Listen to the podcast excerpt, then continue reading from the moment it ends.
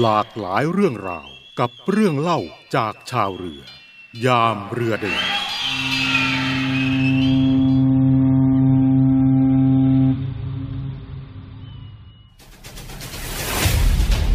ย้อนรอยคนกล้า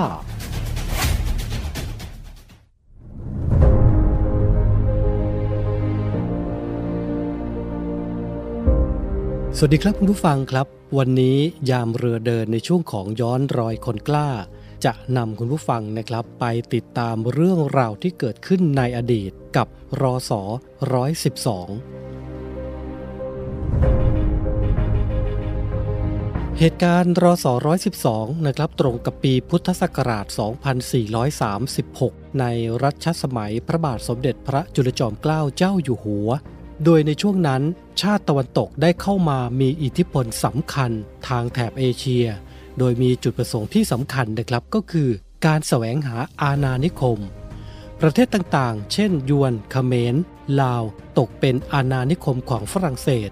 ส่วนพม่าและมาลายู ตกเป็นอาณานิคมของอังกฤษสำหรับประเทศไทยได้ถูกชาติมหาอำนาจอย่างฝรั่งเศสเข้ามารุกราน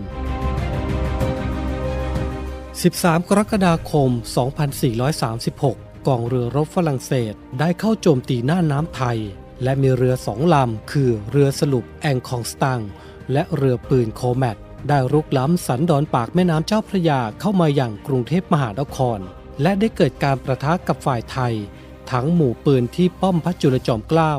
และเรือรบไทยที่จอดอยู่เหนือป้อมพระจุลจอมเกล้าจำนวน9ลำ ในการต่อสู้ในครั้งนั้นนะครับ กองเรือรบฝรั่งเศส มีอาวุธยุทโธปกรณ์ที่มีประสิทธิภาพมากกว่าอาวุธของไทย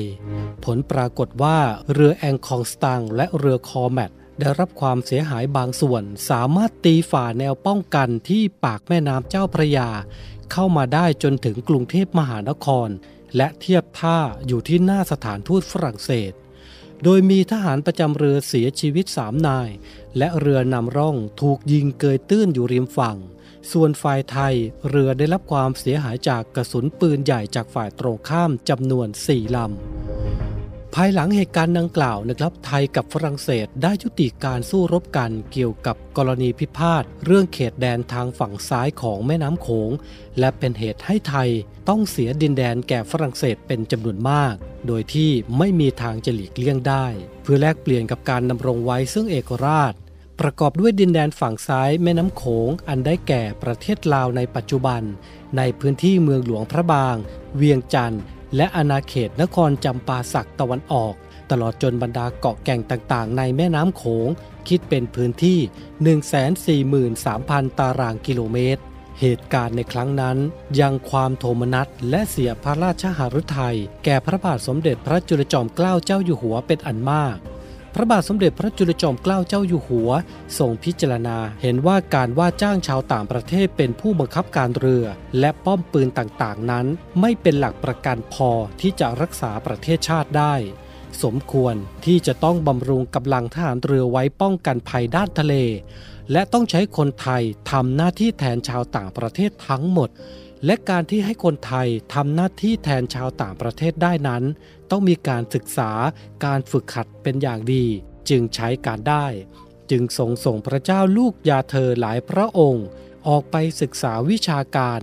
ทั้งในด้านการปกครอง การทหารบก การทหารเรือ และอื่นๆ ในทวีปยุโรป รวมทั้งได้ทำการฝึกนายทหารเรือไทย เพื่อปฏิบัติงานแทนชาวต่างประเทศ ตั้งแต่นั้นเป็นต้นมา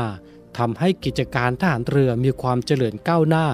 ทัดเทียม นานาอารยประเทศ ตราบจนปัจจุบัน และนี่ก็เป็นอีกหนึ่งเรื่องราวนะครับของเหตุการณ์รอสอ112 ในช่วงของยามเรือเดินประจำวันนี้ครับ